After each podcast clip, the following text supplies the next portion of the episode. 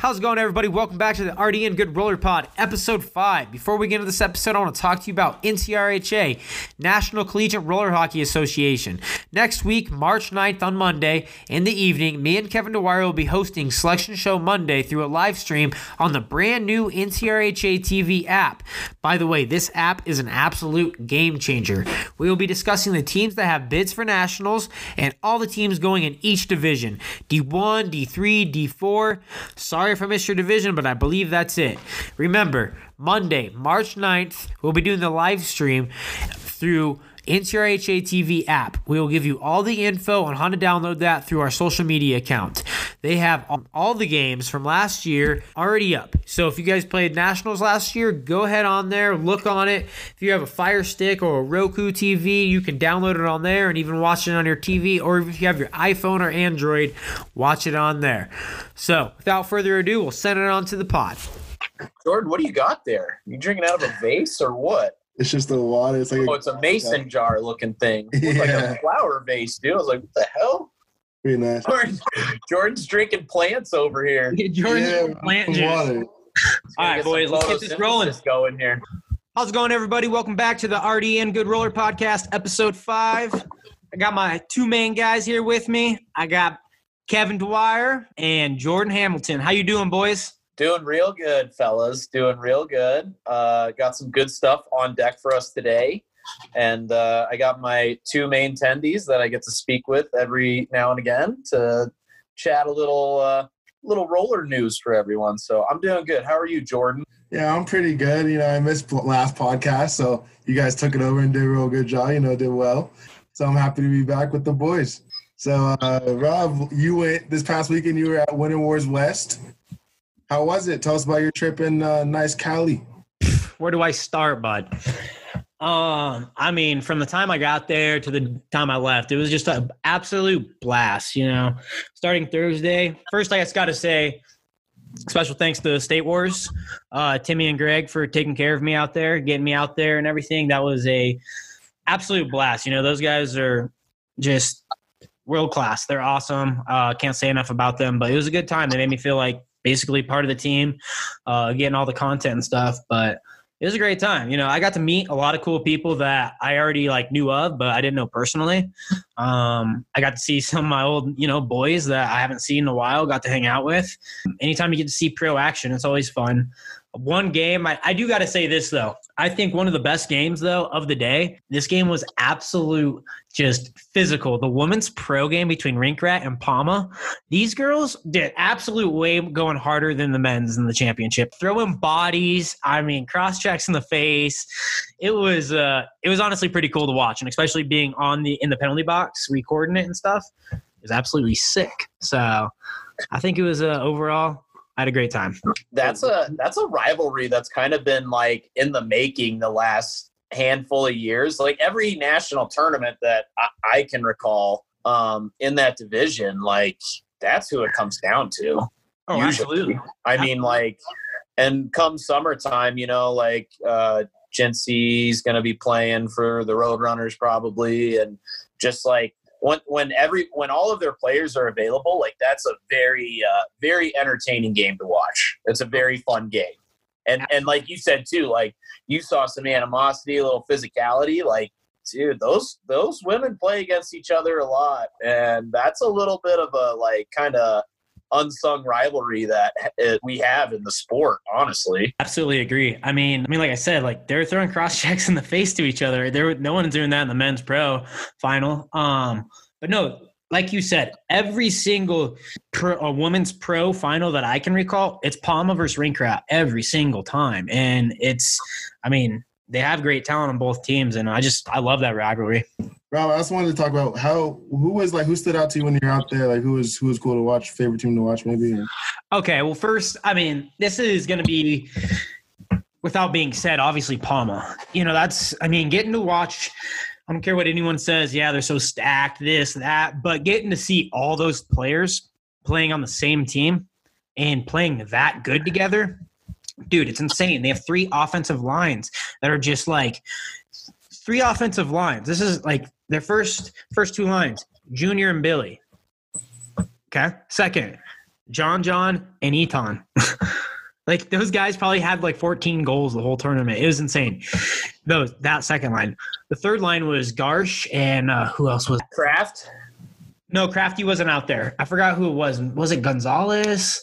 Yeah. Tyler Gonzalez, yeah. Good dude. And every – that team playing together, they exceeded my expectations, to be honest with you. I mean, they mercied 2 games in the round robin, and they didn't have a weak spot, and – I don't know, just getting to watch them play, it was just like, holy fuck, like just how good they played together, Their power play, absolutely insane. And that was a given that was going to happen, but getting to see that live right there, you're like, holy shit, like they're missing Travis Snow. Yeah, exactly.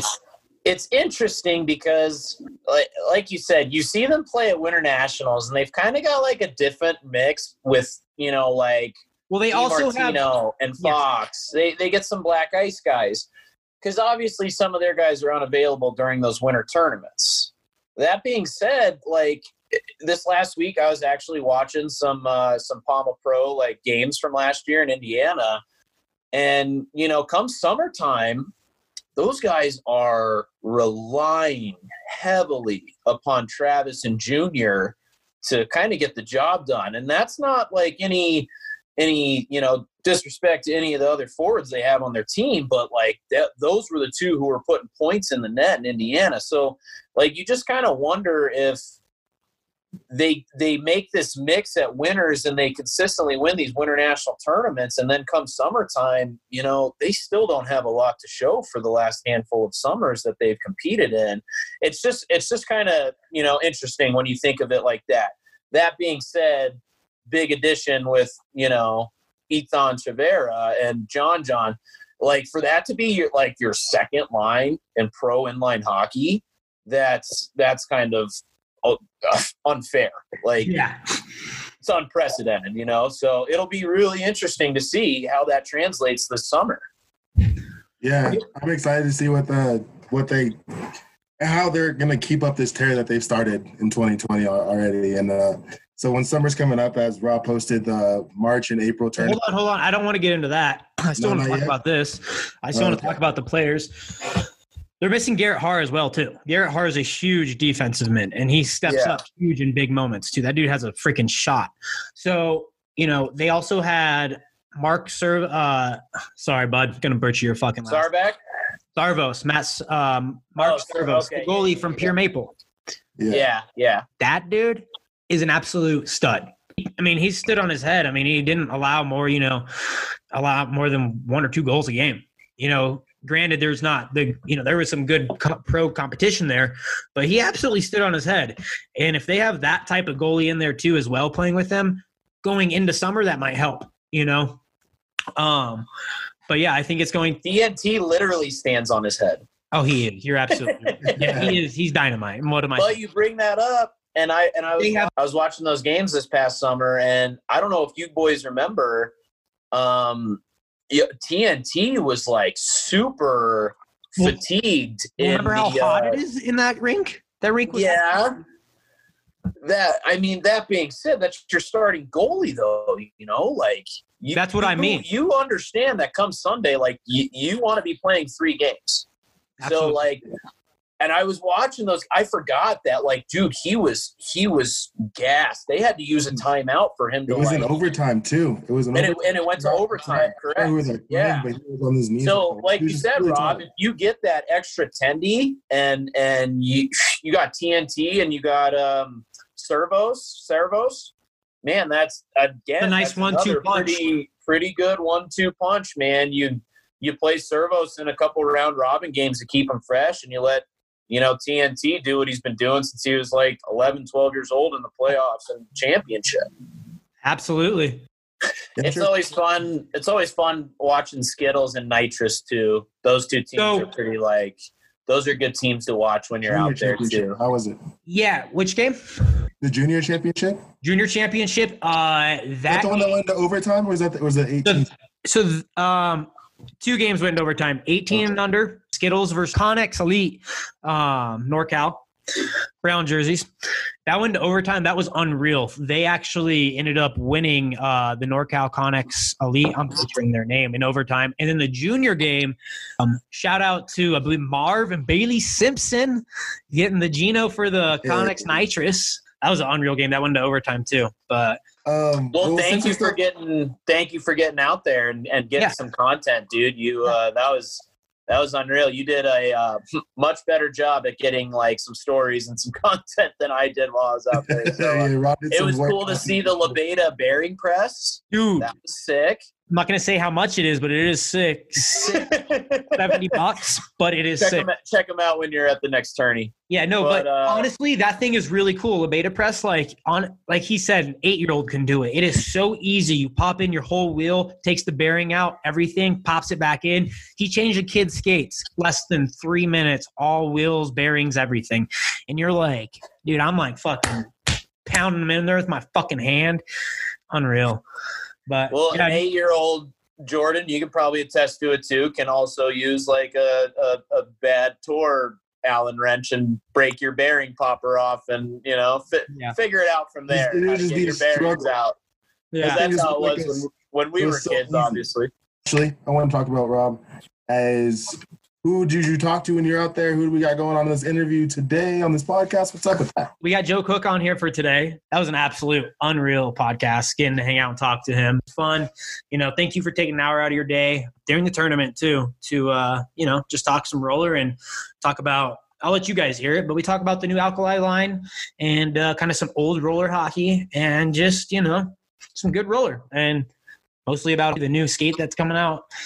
It's pretty sick. They made some modifications to the goalie skate, you know, people are kind of talking about online. So you guys should really listen to this interview. It's very, I learned a lot. And especially now seeing this new goalie skate, I think a lot of people are going to like it. So it's pretty cool. I also talked to, he's not on this interview, but we also got Nick Boyarski.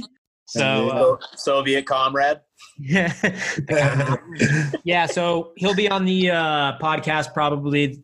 The one after this, he'll interview will be on that one. All right, boys, what do you say we send it on to the interview with Joe Cook? Hope you guys enjoy. Welcome back to the RD & Good Roller Pod. It is Saturday here in Huntington Beach, California, and I got the pleasure to sit down with a roller legend. Took his time out of his day. Took a couple tries, maybe 3 pokes at him to try to get him to come here and sit down and talk to me, but... You know, I just want to say thank you for sitting down with me and getting introduced to him. Joe Cook, how you doing, man? All right, brother. How are you? I'm doing good, man. Doing good. How's Winter Wars going so far with the new Alkali? Yeah, so far it's good. You know, I think we've got the new line coming out, so it's important for us to be here and so on and so forth. But the level of play is good. The energy always is excellent in this building, and a lot of teams, and a lot of some good pro action, and it's fun. Nice. So, you know. Joe Cook, you're a huge name in roller. You always have been. Used to play in the RHI and play for the Anaheim Bullfrogs. For a lot of people that don't know about the RHI, how was that level of how was that hockey back then when you were playing in our age compared to when we come to now, or this is our pro? Well, I think that it's just it's no different than ice hockey. I think the game has changed over the course of time, and there are different generational players. The game was played, I would say, with less chippiness and more physicality back then. In that day there was full check. Everybody wore shoulder pads and full girdles, not necessarily ice pants, but that level of protection because, it was we were hitting. Mm-hmm. It was full body checking. It was fighting. There was so it was much like playing in the minors and an ice hockey in East Coast League with AHL, and we were just transitioning to the roller. So it was in the beginning in '93 and '94 and even parts of '95. The majority of it was just ice hockey players that were looking to make $300-$400 a week and play summer hockey. And so the game now, I believe, is a lot more skilled, if I'm being honest with you. Like, I think that I watch even these 18, 16-year-olds, the way they handle the puck, the way they skate, the way they stop, like that wasn't pro hockey in the RHI back then. Back then you went up and down your wing, you dumped the puck and you hit people. It wasn't all about puck possession. So the game has dramatically changed. And I think the skill in today's game, and I watched certain guys. I watched Junior and Travis and Matty White and John Chavo and KJ Tiffenworth and some of these guys, Kraft, Novak, you know, guys, AK, Spezia, like these kind of guys. And I actually, and my generation of players, the Shane Arsenals of the world, we talk about it. We're like, well, we couldn't have played like this. Like these guys are so good now, it's ridiculous. And it's no different than, you know, if you look at ice hockey and anybody who follows the NHL, you know, I've had the pleasure of seeing Gretzky play. And then watching, you know, guys like Ovechkin and Crosby and Connor McDavid, even Mario, like, so that generation of players. So I kind of liken it to that to a certain degree. Not that any of us are Mario or Wayne Gretzky or Brett Hull, but now I look at kind of, you know, everybody looks at Connor McDavid and Ovechkin and that kind of generation of players. They're way more skilled than Gretzky, Lemieux, Hull. They just are. It's just a different game. You know, where, you know, guys aren't getting 7 points a game. They're getting 2 or 3 in today's age. When back then, scores were 9-6. You know, now they're 2-1 or 3-2. So, but the level of play of hockey players, and it has to do with training and all kinds of other things, but the level of play of hockey in general today, from a skill set, is way higher, in my belief, than it was when I played back in the mid-90s. So it's, you know, the game is a lot more stick today, which is unfortunate because, you know, I don't believe it really polices itself very well. Whereas in our day, if you did something, you had the consequences to it. Today, in today's game, you see some younger players that are using the stick a lot more, and it's just almost accepted, and even running their mouth a ton, which is, you know, always unfortunate. Because when we played back in the day, and the generation before me was even tougher and harder. Back in the 60s and 70s and 80s, it was even a harder generation of players. So I think the generation has changed from a skill perspective. But what I don't like about today's game is the amount of trash talking that goes on, and the lack of the ability for somebody who's being trash talked to physically do something about it. So I think that's the only part of the game today that I don't like. The skill level, coaching it, watching it, it's amazing. The players are way better than we were. It was just a different game. Yeah. Did you did you grow up playing roller hockey, or did you play ice hockey?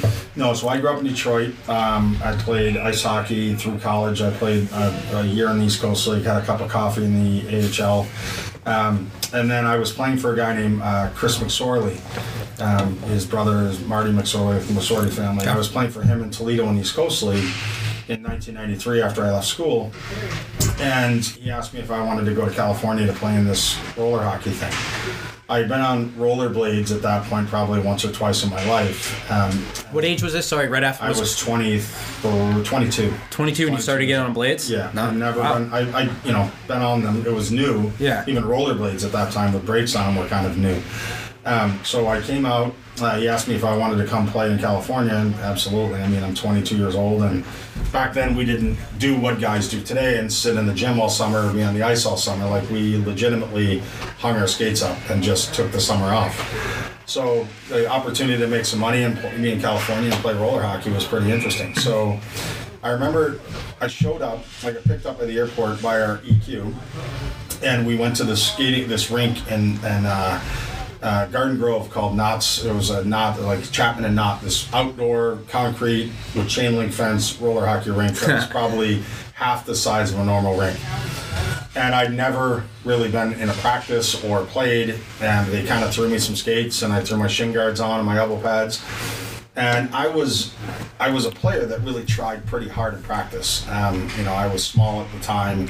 I wasn't as skilled as anybody else, so I kind of felt like my thing was I'm going to work harder than everybody. At least that was what was going on in my brain. So we lined up to just warm the goaltenders up, kind of half on each side in the opposite corners, and down the wall, take a long shot, peel off into the corner. And I'm like, all right, I'm going to try. I don't know anybody in the team. I'm going to try to impress this group of people that are standing here or skating with us. And I go 100 miles an hour down the wall, take a shot, and I go to peel into the corner, and I realize I don't know how to stop. And I'm going absolutely full speed. I go face first into the boards, knees, toe boxes, straight into the wall, and it's chain link fence, and literally my face planted, and I'm like, all right, I kind of fall down, and everybody's laughing because they'd all been skating for a couple of weeks. Yeah.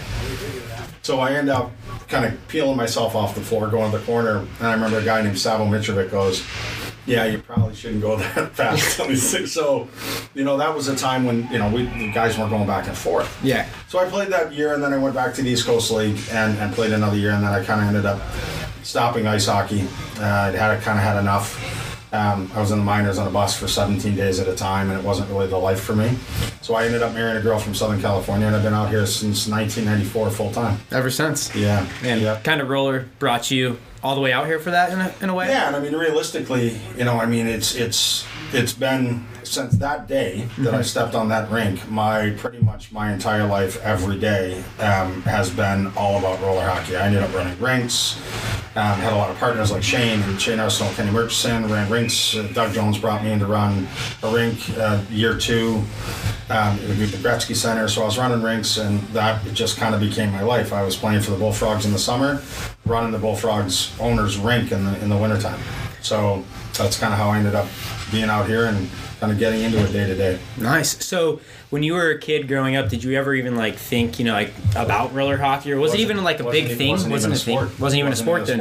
Okay. So I think, you know, obviously the RHI came in '93 was the first year, and I think prior to that there was maybe a couple of NARCHs. There was kind of this following of guys that had kind of come from most players don't know, but like almost a ball and cane, kind of a curved stick on quads, and this inline thing was starting to skate. Inline skates were starting to happen.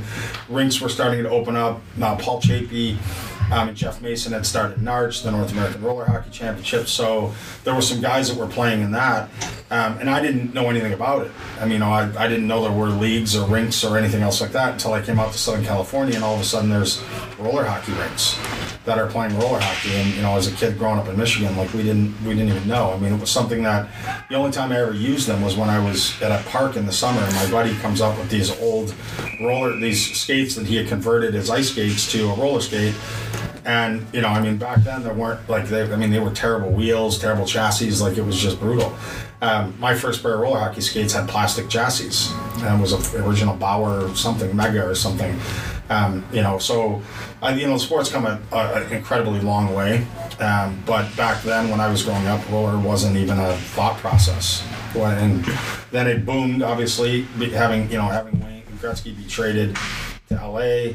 The Mecca started to be, you know, hockey in general started to happen in Southern California. And because there were so few ice hockey rinks, in 94, 95, 96 through 99, 2000, there were roller hockey rinks popping up everywhere in Southern California because it was easier to build, it was less expensive to play, and then in 95, Mission started. Okay.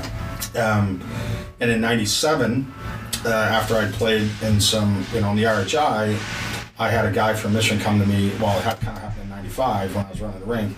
They came to me and asked me if I wanted to wear their product because I was coaching a lot of kids and running the rink. And it turns out that I ended up being kind of the first athlete that was a quote-unquote pro guy. So you were the first Mission-sponsored athlete? Yes. Joe Cook. That's pretty awesome. Yeah, I didn't know that. Interesting, yeah. So, and it happened, it was their rep was in our store in our rink. And the guy that ran the rink brought this rep over, who I didn't know anything about Mission. And he kind of was like, and the guy's like, hey, would you be willing to wear our product and, you know, kind of play in our team? And like, I'm like, well, you have a team? Didn't know anything about it. And so I ended up wearing an old school pair of Missions, and, you know, I still have the Mission bruises on my feet. That guys back then that know, like, I literally still have scars on my feet. Yeah. From the original Mission skates. But yeah. Then in 97, I was running rinks, and a guy that worked at Mission, who was the category director for roller hockey, had some issues and had to stay in Canada. And I had been running their team for a little while, their pro team, and they asked me to start working there. I knew nothing about anything. I knew nothing about building skates. I knew nothing about marketing. I knew nothing about finance. And I just ended up kind of falling into this job because I knew the owners, I knew, you know, their VP and their CEO. I ended up getting kind of plugged into this role, and that's when I started making skates. It was kind of 1998, 99, that range, and I was there for 13 years. Nice. So when was your first, so from transitioning, like you said, from the RHI and stuff, did you play in the NARCH with my pro teams? My first NARCH, believe it or not, was in this building. No way. It was the first tournament in this building in 1997. It was Winter Nationals. I was playing for Team Mission, and I was playing in the RHI, and they came to me and said, hey, we're doing this pro team, do you want to play? And Shane Arsenal was there with me, and Kenny Murchison was kind of our group of guys that were playing in the RHI. And my first was in the first, they just finished this rink, it was the first opening weekend of this rink. And it was on the back rink on the left. Okay. And, yeah. Was there only one rink here at the time? There were two, but the third one was not here. So it was just the two small rinks in the back. Okay. Same size? Yep. Exact same building that's there now, just a lot newer. Yeah. And that was my first NARCH. And then we played in, 97 NARCH in Vancouver in the finals. And kind of that's when I started playing more tournament-based roller hockey. Where was, you've been pretty much everywhere. You were the coach of Team USA. Several years you've been international. Where is the coolest rinks that you have got to play at or got to coach at? Well, I think that playing the year that NARCH was in Minnesota. Excel Center? Yeah, in the Excel Center. That was a pretty cool experience. But, honestly, the kind of the coolest place, and it's really funny because I had a conversation with somebody this morning. I was talking to TK about the size of the rinks in the back and the sport and it needing to be faster at the higher levels and the larger rinks are, and I always thought in my mind, I was coaching HHF and playing in HHF and watching a guy like Travis Snow and Matt White fly down a 200 by 100 rink was just, you're watching, you're like, wow, like look at how much room they have and how fast they are. And but it's very individualized when you're on a rink that size. Not that guys aren't moving the puck, but there's so much space that the game actually, even though they're moving at a quick pace, it kind of looks a little slow. So Jay Russell, who worked for me at Alkali, and I went to the FIRS World Championships in Toulouse, and I think it was probably 2013 or 14. And I remember walking into the building with PJ Cavalla, and who had been playing in Europe a lot. And he's like, oh, the rinks are a lot smaller, but the game is visually watching it, it's a lot faster. And conceptually, I was like, I don't understand. What do you mean? Yeah, so you don't have enough speed. Yeah, there's no space. How is it faster? Yeah. And he's like, just watch, because he'd been playing in Europe for a long time. And I hadn't seen a small rink since then? Listen, I'd seen little kids playing on small rinks, but I'd never seen kind of the world championship high end players playing, that skill set guys that were playing. So we walked into the rink and it was this really kind of, it looked almost like a gym to a certain degree. It was big enough. It was, it sat probably 3,000 people, but you were kind of seated, that there was a bowl upstairs and you kind of looked down on this rink and nobody was on floor level. So the rink was kind of sunken probably 20 feet and everybody was sitting up above it. And I remember walking in and saying to PJ, I'm like, wow, this is, that's small. He's like, just watch, man. It's such a better game. And I'm like, what do you mean, man? How is that possible? You're a skill guy. How do you playing on a small? He's like, you're on guys faster. They need to move the puck faster. All these different things. The first game I watched, and I remember sitting there with Jay Russell going, this is so much better, because guys are on top of each other quicker. You can actually have a little bit of a strategy of getting guys up the floor and pressuring. You don't have a guy 200 feet behind you. And the game was way, way better on this kind of smaller, and we're not talking 100 by 50. We're talking 160 by maybe 70. So It's not that much smaller. It's not half a rink or anything. But you asked me the best. That's probably the best. And the U.S. That year with Kenny Murchison and Chuck Toss behind the bench, they won the world championships that year. They had a phenomenal team. Mm-hmm. I was sitting there in my Alkali booth, and I was as happy for that team, that group, than I had been for the teams that I coached on the HHF side. Yeah, winning. It was just it was the right group. It was the right coaching staff. They were good guys. The team came together. They didn't have a great start and ended up winning in the end. It was just, and the gameplay was. But that's probably out of everything I've done. Yeah, probably the most memorable time. And I wasn't even coached. I wasn't a part of the team, but it was just super cool. And today being the 40th anniversary of the Miracle on Ice, it was kind of one of those things. I was old enough to I watched that game. Okay. That's pretty awesome. That's cool. How old I was, but that game I remember, and the two guys that were coaching are dear friends of mine, and they're great guys. And I was just super excited for that group and that team. And it, like, I heard an interview this morning on, Mike Ruzioni. Oh, yeah. Talking about how kind of people felt during that 1980 win. Like, there was a lot going on in the country, yada, yada, yada, the hostage crisis. There was all kinds of things going on. Gas prices were through the roof. Like, just a bad time. And he said something to me, and what's interesting about it, he said something about people feeling like it was we won. And, you know, if you play sports, you're like, hey, wait a minute, like, you weren't on the rank or the floor. Like, but, like, so when they won, when that team won in Toulouse, I had sort of a similar feeling of like, hey, like, I was super proud of the U.S. program and those two guys in particular in that team. And there were some great players on that team, but it was one of those where even though I wasn't involved in it, I kind of felt like, hey, we won. Like, because we were struggling at that tournament in particular with the U.S. group. Like, we as a country were kind of losing our luster. And I think those guys brought that back. And that was really a super proud moment, because the AHF team was very different. It was funded, you know. It was run two different types of tournaments. It was run by USA Hockey. It, you know, the guys were flown in, like, you know, like, and that was that group of people that were paying to be there, and, you know, and doing fundraisers, and it was just a different group, and that's probably the most proud I've been of any team that I've seen, even though I had nothing to do with it. That's pretty cool. Yeah, it was, and yeah. So I mean. That rink is kind of the memory of how awesome I think the sport is. Yeah. Is that little rink in Toulouse, France, that nobody knows about, nobody's ever seen probably outside of that tournament. Yeah, that's pretty awesome to hear. When you coaching Team USA and you have in the IIHF and you have so much talent on that team, how do you maintain that team's focus when you coaching them for several years, lead them to a gold? What do how do you keep them so focused? And listen, I think that the strangest part about the team is I played on it in 96 and 97. I played 96, 97, 98. I coached it in 1999 as I was 28 years old. You coached it 28? There were guys. So back then... Were you still playing then too? I played the year before in the tournament. And then just kind of... Yeah, so... What made you decide to... Well, back then, the coach that I played for 3 years on that team was coaching an AHL team. Oh, okay. Like, I mean, these are... You know, it wasn't Joe Cook, the roller hockey bum, like, coaching the team.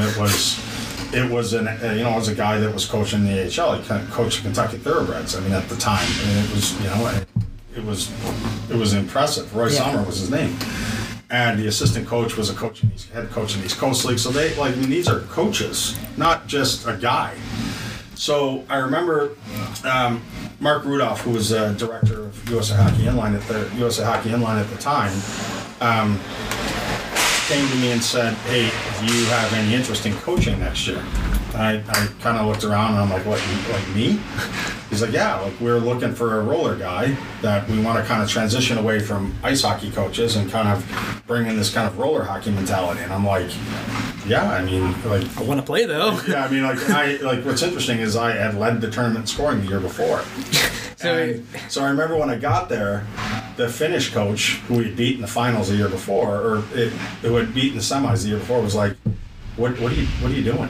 Yeah, why aren't you playing?" And I'm like, "Why?" And I remember saying to my wife at the time, I was like, "You know, listen, like, I have an opportunity to coach. Like, it was super proud to be a part of Team USA in any capacity, and I was fortunate enough to play in it for 3 years, and it was a very, very proud moment. Like, anybody who tells you, when you put the sweater on, it doesn't change things. It absolutely does. Yeah. It doesn't matter if you're playing badminton. It doesn't matter if you're playing roller hockey. It doesn't matter if you're it doesn't make when you put your country sweater on. It's a super different moment. So I said to my wife, I'm like, look, I want to take the coaching job. She's like, well, why would you still play? I'm like, because I don't know if this chance is ever going to come again. And I really love to coach. It's my passion. And I was I was like, forget it, like I'm going to coach. And I coached for 2 years and then ended up having taking like a job at Mission and not being able to do it. But then I came back to it in 2012 to coach again, and I coached it for I think 5 years. And during those 5 years, the talent level, you know, my first year we finished fifth. And you know, I'm looking around going, I'm going to lose my job. I'm going to lose my job. Like, I mean, we lost one game and finished fifth. So, I mean, that's kind of how. Oh, so, I mean, yeah, because it's such a... Just the way it goes. Yeah. And when we got to the quarters, we had won around round games, got to the quarters and lost. And then you get dropped into a fifth, sixth place game. So, I mean, that's kind of how it goes. And then Dan Brennan, who is one of my best friends on the planet, it was like, hey, look, you're my guy. Like, you're the right guy. I got you. Like, don't worry. Like, you come back and coach. We won gold the next year, then we finished bronze, then we finished fifth, and then we got gold again. So I think what's interesting about it is, and the personnel for the most part, there were probably 7 or 8 guys that were kind of steady throughout that, but bringing in different guys. And I think the last year I did it with and Tim McManus and I coached together.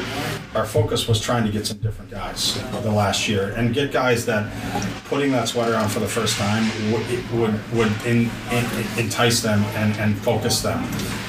So, you know, you can't turn away guys like Matt White, Travis Snow, and I mean, you just don't. But I mean, the last couple of times I did it, and I mean, I unfortunately had the job of cutting some incredibly good players, but it wasn't because they weren't the right players. It was because we had finished fifth, and I had to make changes. Yeah, and so, you know, I couldn't go back with the same guys. I had to get some fresh people in there, some guys that it was their first or second time as opposed to their third or fourth or fifth time. And the hardest thing that I've probably ever done in the sport was telling CJ Yoder that he wasn't going to play on the team. And I remember agonizing about it for 2 days. And it was... And he handled it incredibly well. He handled it like a pro, like anybody who knows CJ. Yeah. And I adore him. He coached me growing up. I think CJ is the best thing that ever happened to the sport. I have nothing but respect for him. I think he's the best player to ever touch a puck.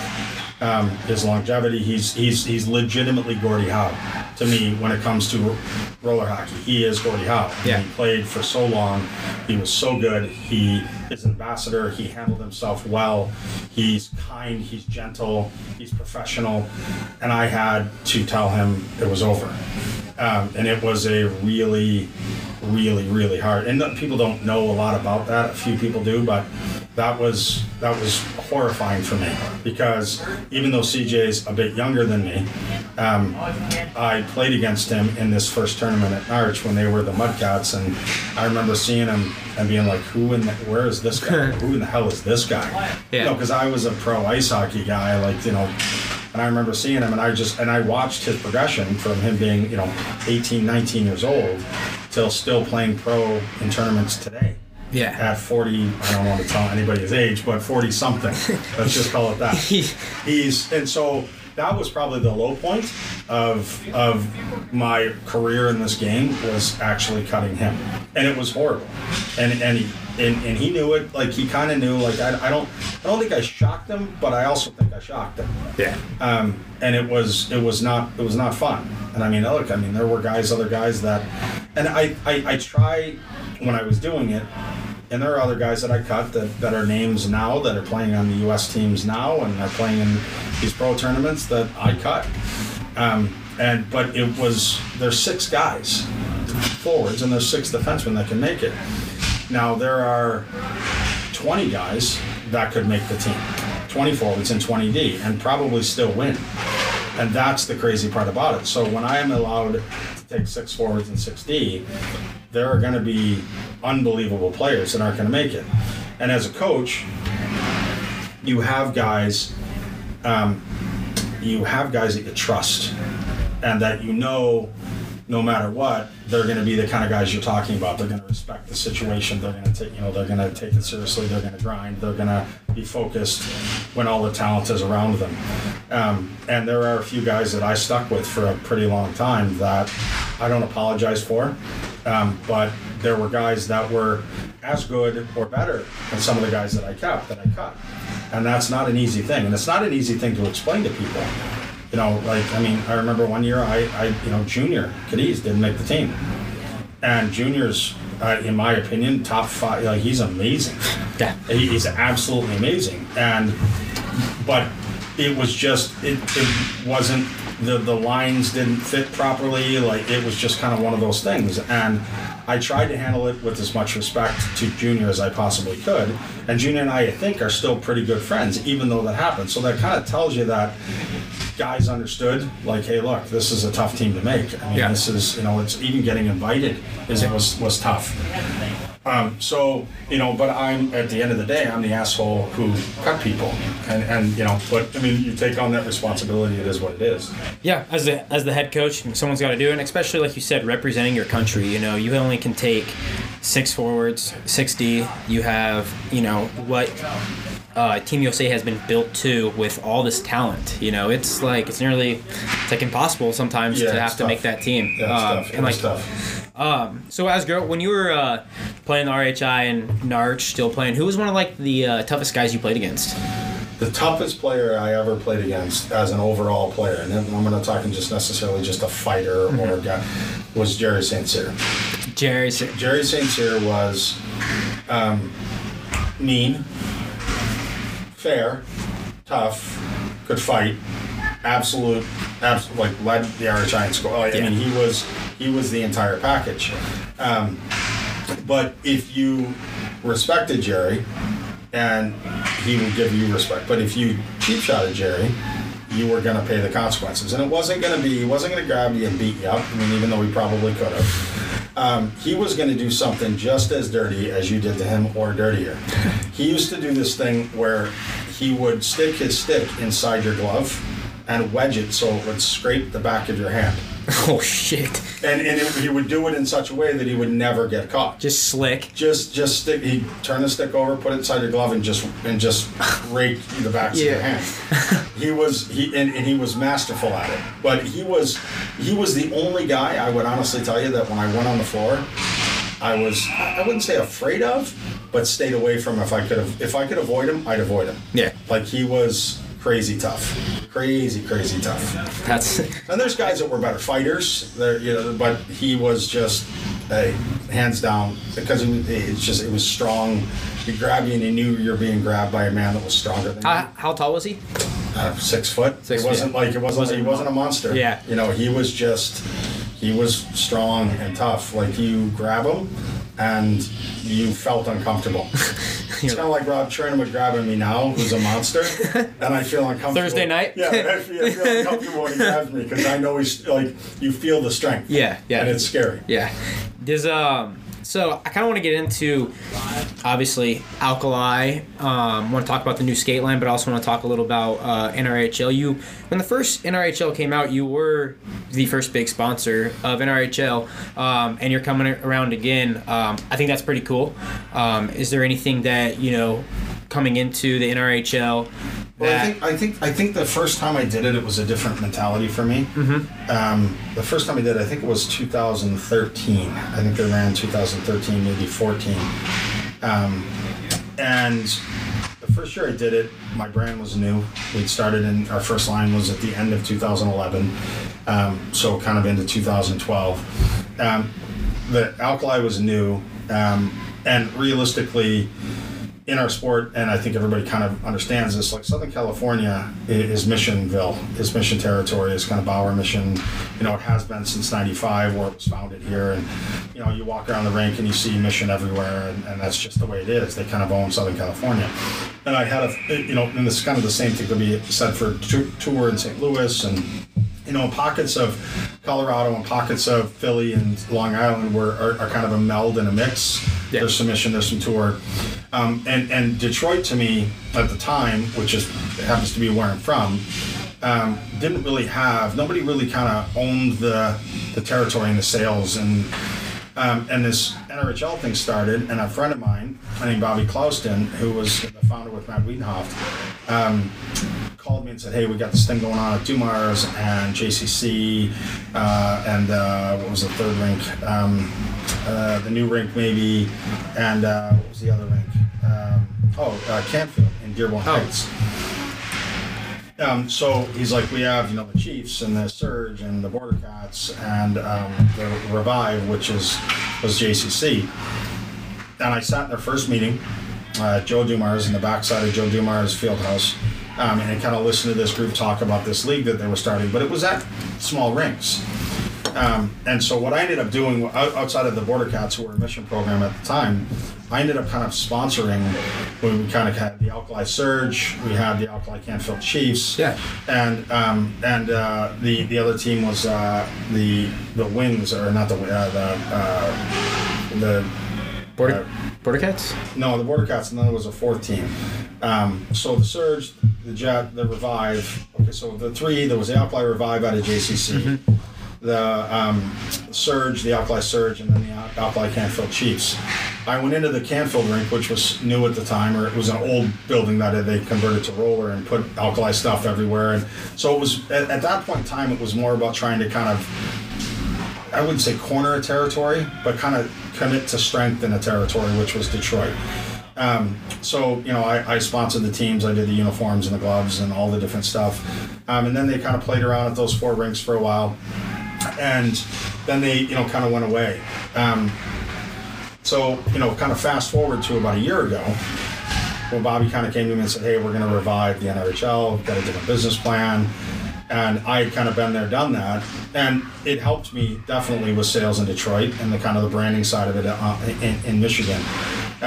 But the brand was now established, you know, so I didn't really necessarily need to try to do something with a league or a tournament or anything else that was going to lift the brand to be a presence in the sport. So the premise behind what he came back to me with was, hey, we're gonna go into bigger buildings, we're gonna spread it out, we're gonna go to Rapids, Port Huron, St. Louis, we're gonna bring back the Vipers, and we're gonna do Detroit, a team in Detroit, and we're gonna be in 3,000, 4,000 seat arenas. We've got leases, like, and now my mentality on it has changed.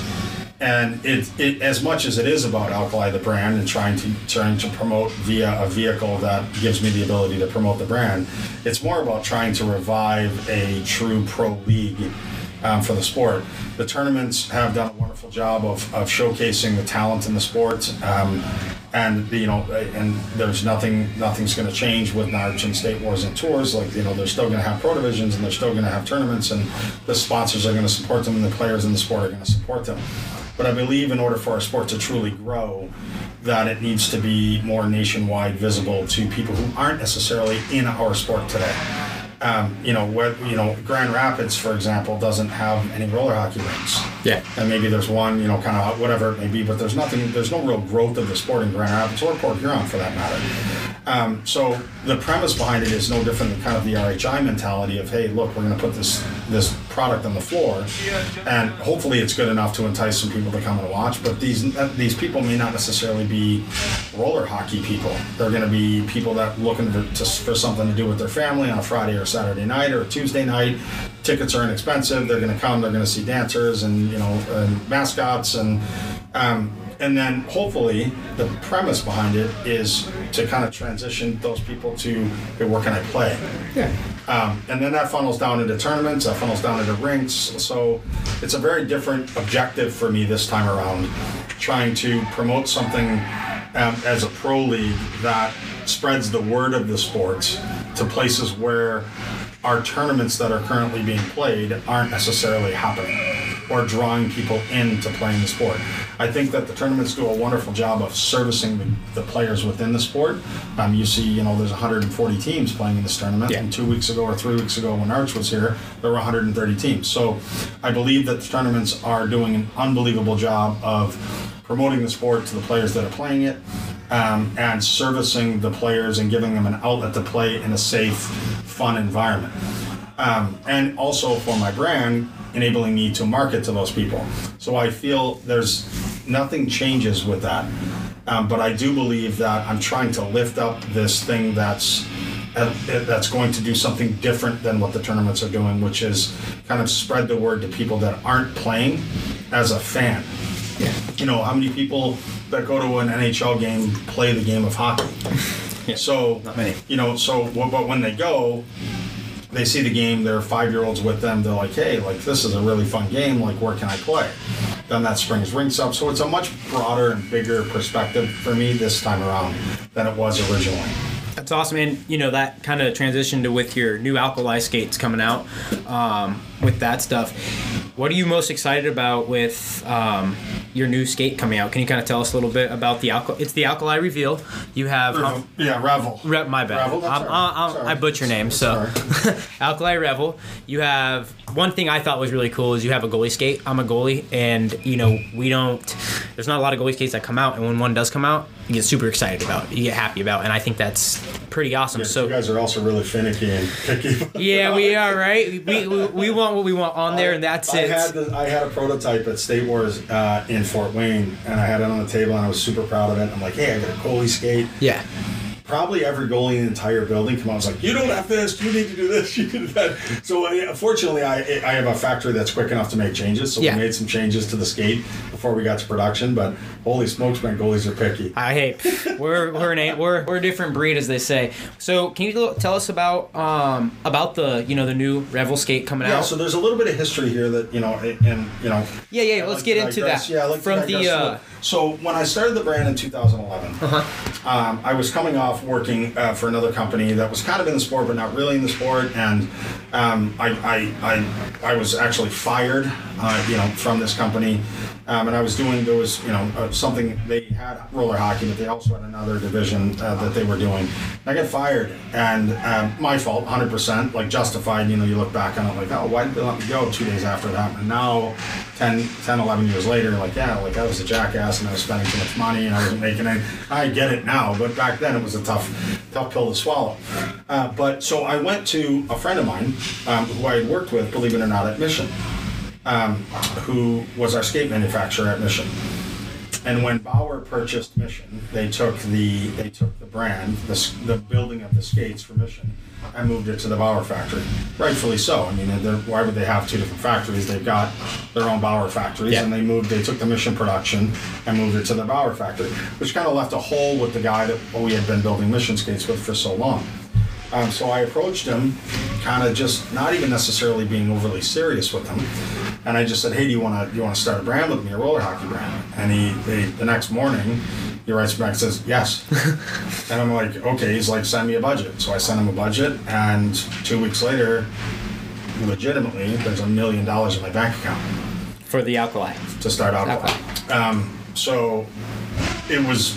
I wouldn't say it was done as a joke. Yeah. But it's kind of one of those things like where you say to somebody, "Hey, we should do this," and all of a sudden it's happening. Yeah. And so I was like, "Okay, now what? Now what do I do?" Yeah. So we started with the name Armada, believe it or not. I remember. And I got a phone call from our CEO of Armada Skis that kind of told me, "Hey, you probably should be using that name." Yeah. So we flipped it, and that was after having all samples and everything done. But at that point in time, the skate line that we had, the old CA9, CA7, kind of the RPD line, CA9, RPD, and then the Max and the Shift and that line was all done through a factory that I was working with. Okay. So we had our own tooling, we had our own lasts, we had our own toe boxes, all of these outsoles, chassis, everything. And the skates were received fairly well from the marketplace. It was super comfortable, the fit was right, they were durable, all these good things happened. And then in 2015, that man came to me and said, "Hey, we've got to sell this. I need to go home." And if you know anything about production overseas, a lot of the factory owners in China at the time were Taiwanese men. Like that. So, back in my day, everything was made in Taiwan. Taiwan became too expensive. The Taiwanese factory owners moved their production to China to make it less expensive for the Westerners to buy. So he was Taiwanese, and his family member became ill, and he had spent 40 years being in China. And when you're a factory owner from Taiwan in China, you spend 50 weeks a year in the factory. Yeah. And so he's like, "Hey, I gotta go home. I gotta slow down my production. I don't want to do this much anymore. Like, I gotta be home. So let's sell it." So I shopped it around a little bit, and I ended up selling to a company called Wholesale Sports Inc. And Alkali. Yes. Okay. So in 2015, we sold the brand to Wholesale Sports Inc. I technically went with it. You know, I became an employee at Wholesale Sports Inc. But in that time frame, my original factory shut down their production. And like, hey, we're not, like, for everyone. They're just like, yeah, they were doing Jackson. They were doing a lot of other skates. And at one point in time, that factory was doing CCM, Graf, Easton, Mission. So they were doing a lot of, it was a significant technology in the factory, with different technologies for each of the brands. So in 2015, he shuts down his factory, and now I'm kind of forced to find a new factory in a pretty short period of time. Yeah. So if you, skate building is not something where you just go, hey, I like that one, change the logo. It doesn't, it kind of doesn't work that way. You've got to build toe box molds and outsole molds and last and quarter compressions, and there's a lot of technology that goes into just building even a basic skate. So I ended up going to a factory that was okay. They were a mid-end factory in more primarily low-end product. So I was trying to kind of build a skate line that would be higher end at a mid-end or low-end factory that made good low-end skates but hadn't really made a mid or high-end skate. And the reason I ended up there was because they had an open mold toe box, they had outsoles, and they had lasts, and all these things that I could transition quickly. So the skate came out, and it was, I would just say it was an okay mid-end skate. You know, the low end was great, no problems, but it hurt the brand. It hurt the sales, it hurt the brand. The brand wasn't a $600 or $700 skate, it wasn't a premium skate anymore. It was a mid-end skate, which it was a decent mid-end skate. But, you know, the premise is, from a branding and marketing perspective, is your high end drives your low end. Sales-wise, you put this pinnacle up here. I mean, it's why Bauer has a $1,000 skate. Yeah. You know, but they have a $1,000 skate to sell some $1,000 skates, but it's really to drive the $199 and the $299. The bottom skates that are the mid-end skates. Mid-end is $199, $299, and they're building these beautiful Taj Mahals and technology and craziness at $1,000, which they know very few can buy, to drive the sales down to the mid-end. Makes sense. So when I came out with the Visium line, my highest price point was $299, which is a mid-end price point. Now, we put magnesium on it. We put carbon fiber outsoles and Swiss bearings and all these. That's nice RPD Visium? The Visium 2, yeah. Visium 2, yeah. Okay. Which we had for 2.5 years, that line, the Recon, the Quantum, and Visium 2, which are fine skates. I love those. Were all 80s? Yes. I loved those skates. Yeah. I used to... So that line is a mid-end skate line. So the problem with it became, in our sport, there's not a whole lot of marketing outlets. So when you're marketing a mid-end skate, I mean, how often do you see anybody in sports or consumer goods marketing a mid-end price point? Like, hey, this is our mid-end. I mean, maybe after you've marketed your high-end skate or your high-end product forever, kind of driving the premiumness of the brand. What ended up happening was I didn't have that. I didn't have that kind of pinnacle to say, hey, here's my $1,000 skate. Look what I can do, to have people aspire to and end up going to the store and buying the $299. Or $199 skate. I ended up having a mid-end skate line, and our sales were fine. They were fine. So what ended up happening? But the skate wasn't going to be good enough to be at $600 or $700. It just, that factory wasn't going to be good enough. So back up 20 months, I get a phone call from my chassis vendor in China, and he says, "Hey, your old partner sold his factory finally." I'm like, "What do you mean?" He's like, "Where did he sell it to?" He's like, "He sold it to this group." And I'm like, do they have my old toe box? They have my old last. They have my old all your stuff, all my stuff that was at that factory that was basically sitting collecting dust because there was no production happening. Yeah. Oh, because he shut down and went home. He shut down and went home. Oh, so that's why you couldn't. That's why I couldn't make it there anymore. So I had to switch factories. Okay. So my chassis guy goes, I think so. I said, get me his phone number. So I called the factory owner the next day and said, do you have this? He's like, yeah. I'm like, do you have this? He's like, yeah. I'm like, do you have this? He's like, yeah. Like, how about this? He's like, yeah. But can I come see you? He's like, absolutely. I sent him a design that day. Said, here's what I just, give me a black prototype, like, you know, blah, blah, blah. I walked in 10 days later. I got a flight to China that day. I walked into the factory 10 days later, and my skate was back.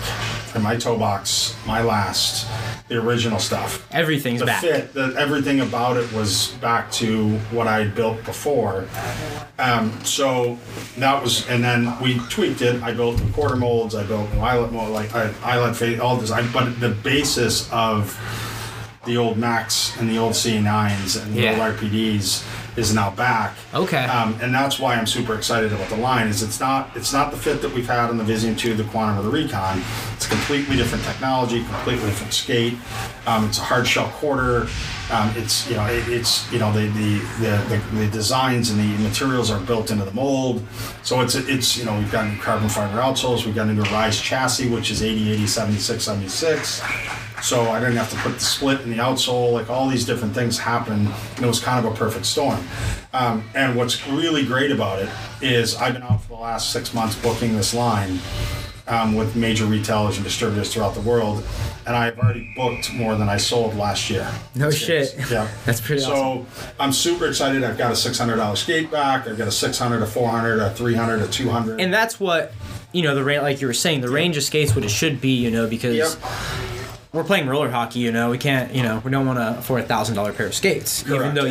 Even though they're nice, they're very appealing, they're great, but like you said, kind of want to market. Yeah, it's being able to market the brand as premium again, mm-hmm. and it's not marketing it as, hey, we're a really quality mid-end skate, mm-hmm.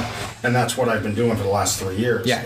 Which again, there's plenty of companies that do that. There's plenty of companies that have that niche, and they go, but our market is so small that not, having the outlet to market something that's $600 and put my pro guys in it and put every guy that's going to play in the NRHL in that skate, mm-hmm. which we have the exclusive skate rights to the entire league. It's pretty cool.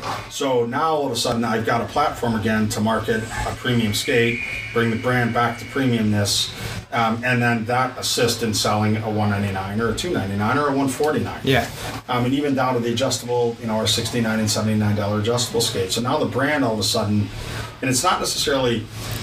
people say like, oh, this is a better skate. Yes, it's a much, much better skate than it has been for the last 2.5 years. But the brand is now back and considered premium as opposed to, hey, what happened to them? Yeah. And that's really what I feel like has happened the last kind of 2 or 3 years is what happened to them. Not physically, like at events, but you've always been there, yeah. Well, what happened to the skates that we used to know and people loved, and there were a lot of followers behind the brand.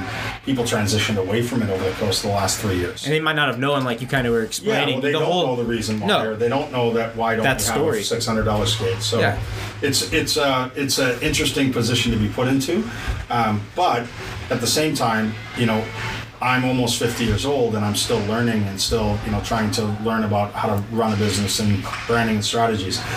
What this taught me was that you really, really can't fool consumers. Like, consumers know. Mm-hmm. And when you're trying to potentially do something that it's not underhanded, it's not sneaky, but you're trying to kind of put lipstick on a pig to a certain degree. Yeah. They see through it. Yeah. They know, like, hey, that isn't as good as it was. Yeah. Even though it's got this on it, magnesium, and it's got a great wheel and a great bearing and a carbon fiber outsole, the boot wasn't as good as it had been. Mm-hmm. And I did what I had to do during that time period to get skates to the market, and I'm not ashamed of the skate by any stretch. It's a good quality mid-end skate. Yeah. But it was me trying to kind of market it as, oh, it's more. It wasn't more. It was just a mid-end skate, and it was a good mid-end skate. Now, I'll scream from the rafters that I have a $600 high-end premium skate that I'm super confident pro guys and high-end players can wear. Yeah. And I wouldn't have done the NRHL deal that I did with Skaves had I not had that. Yeah. So I kind of learned my lesson, like, hey, if we're going to be a mid-end line, we're going to be a mid-end line. Let's market ourselves that way. Again, I'm almost 50, and you kind of figure shit out as you go, right? You learn and you make mistakes, and you learn from them. No, that's really cool. I think getting to hear, like you said, a lot of people don't know, nothing happened to Alkali, but you just didn't have the products. And then now you do, and now it's, I think that's pretty, thank you for sharing that insight about that, because I didn't know, and I'm a big fan of Alkali. Yeah, nobody really. Yeah, but now. It's not something you go out and go, hey, my skate line wasn't as good as it used to be. Yeah, you're not going to post it somewhere and let 100%. But I mean, the sport is small enough to, you know, sport's small enough for people to kind of know and understand. And I think being honest with people, again, is probably the more intelligent direction for me to go. And yeah.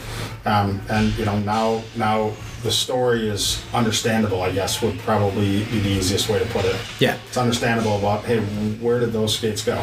Yeah. It's not like I, you know, made the switch like, hey, I think I want to go to this place and build mid-end skates. I mean, I was forced to. I had to. Yeah, you didn't have a choice. And that's what kept the brand alive. Yeah. You know, after 2015. It's awesome. So do you, I like talking about the goalie skate, kind of want to go back to that goalie skate. Zach Lane, was he wearing those goalie skates this summer? We didn't have him yet. Okay. We didn't have him, you know. He wore a prototype, but it was a bad one. He wore it for a little while and punted on it.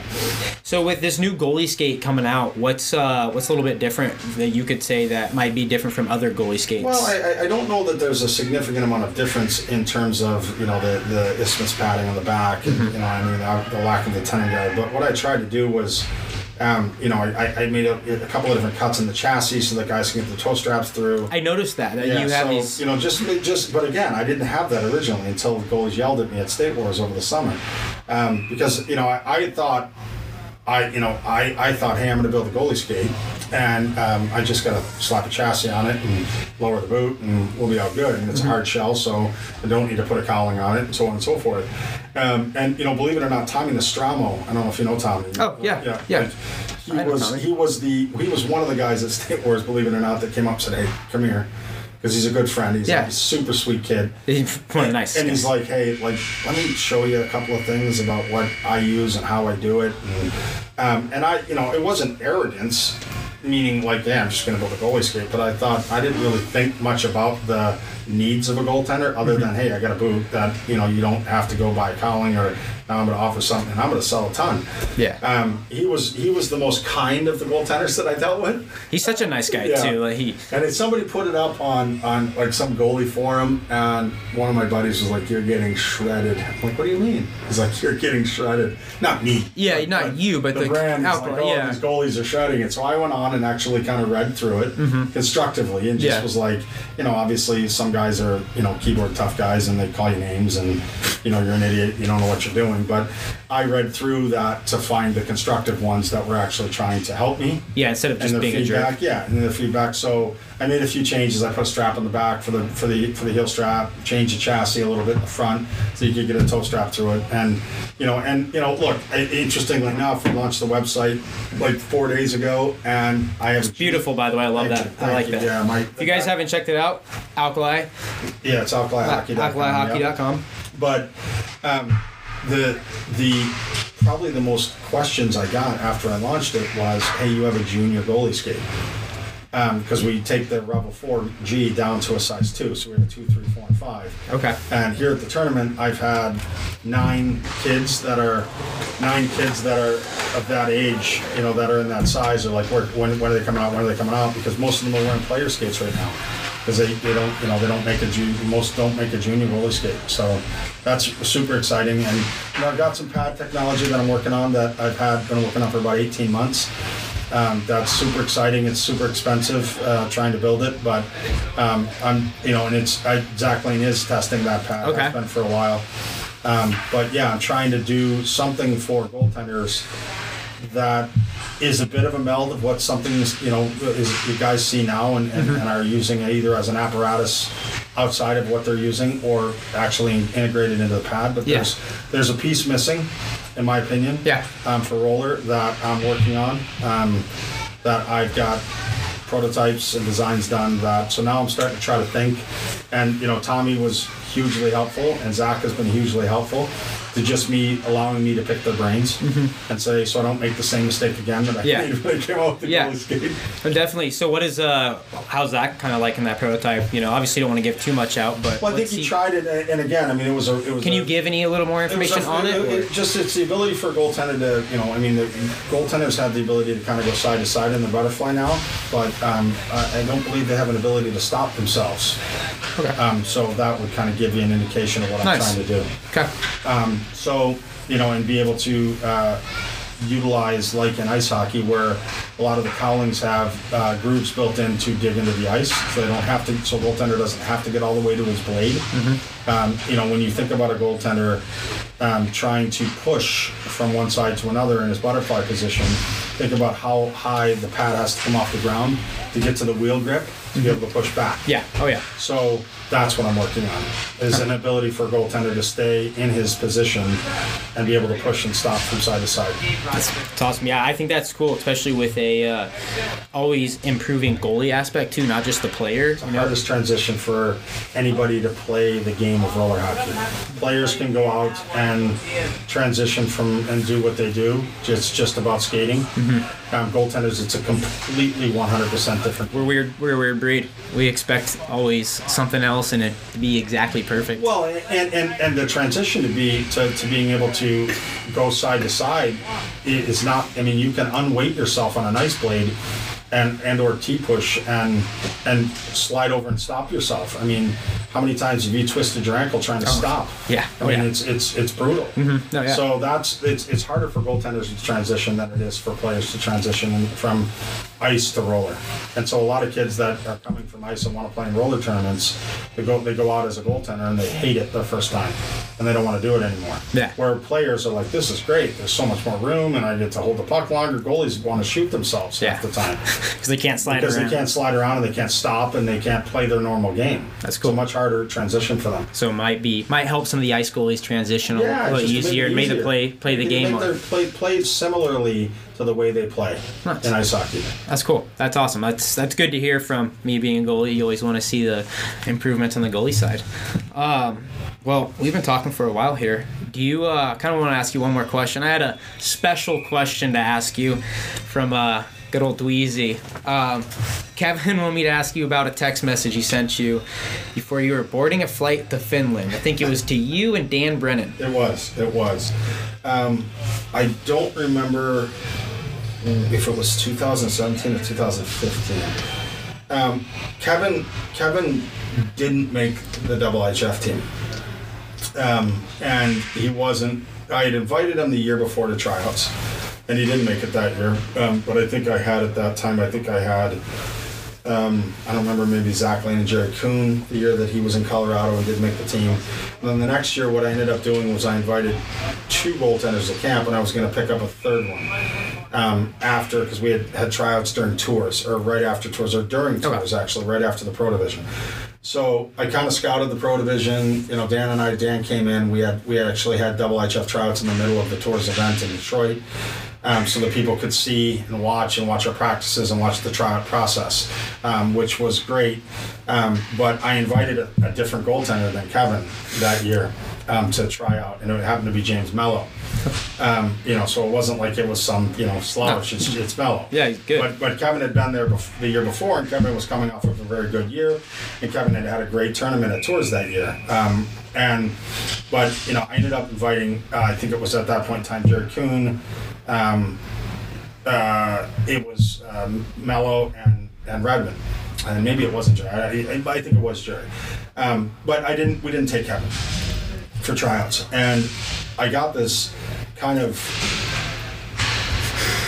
I don't want to say rude, because it was just I got an emotional text message from Kevin about kind of telling me, in his own words, like I was nuts. Like how do I not take So we're in Dan and I read it, and I think Dan replied. I didn't reply. I'm like, look, I like Kevin a lot, so I'm not gonna text him back right now. He's mad. And I understand. I mean, it's a huge opportunity, and he was upset about it.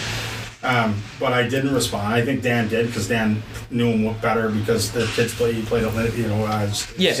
Stepson played at Lindenwood, and Josh Holmes. Grew up playing with him. So Dan responded in only the fashion that Dan can, and I didn't say anything. So while I'm in Finland, my wife calls me, and she says, "Who's Kevin Dwyer?" I'm like, "Why? He's a goaltender." I'm like, "Why is he? Why are you asking me this?"